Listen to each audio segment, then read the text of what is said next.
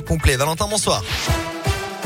Bonsoir Alexis, bonsoir à tous. À la une de l'actualité, cette fusillade à la Duchère. Hier soir, une enquête pour tentative d'assassinat a été ouverte par le parquet de Lyon après cette série de coups de feu vers 21h qui a blessé cinq mineurs, dont un par balle. Les faits se sont déroulés au niveau d'un point de deal dans la rue Andrei Chakarov, dans le 9e arrondissement.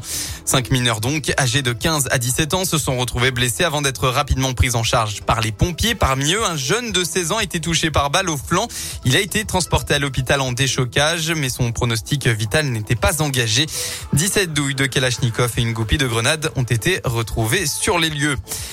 Dix ans après les attaques de Mohamed Merah, jour de mémoire pour les sept victimes. Une grande cérémonie de commémoration du dixième anniversaire des attentats rassemblés à Toulouse. Le chef de l'État Emmanuel Macron, le président de l'Israël Isaac Herzog et les anciens présidents François Hollande et Nicolas Sarkozy.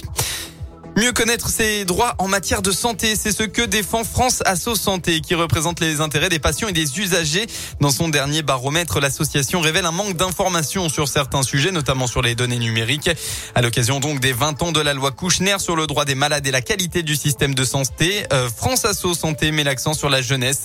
Un jeu disponible gratuitement sur smartphone via l'application TechCare permet aux 18-25 ans d'apprendre tout en s'amusant, car c'est une période cruciale pour se renseigner sur sa santé Régis Bourja pardon, est le président de France Asso Santé en Auvergne-Rhône-Alpes. C'est le moment où euh, on peut prendre conscience euh, d'abord qu'on est sujet de droit, on n'a pas à subir les choses, on peut choisir son médecin, on peut dire non, euh, on a quand même des scandales sur les violences obstétricales par exemple qui montrent qu'à un moment on est en droit de dire non et qu'on n'est pas seul par rapport à ça et le système nous le reconnaît. S'autoriser à poser des questions à son médecin, à son spécialiste pour tout simplement consentir aux soins, savoir où on va, combien ça coûte, quels sont les dispositifs qui existent pour la prise en charge de ces soins. Voilà. Et, et, sous le mode ludique, euh, apporte des réponses à toutes ces questions du quotidien. Quatre petits épisodes sont à découvrir ce mois-ci. Plus d'infos sur radioscoop.com.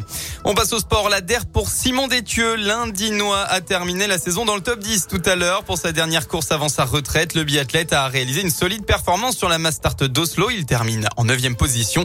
Quentin Fillon-Maillet termine, lui, la saison à la septième place de cette Mastart. En football, la grosse déconvenue pour le PSG après son élimination en Ligue des Champions. Les leaders du championnat se sont lourdement inclinés à Monaco. 3 euh, à 0.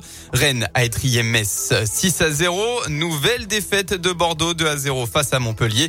Actuellement, Lyon affronte Reims à la pause. Il y a 0 euh, à 0.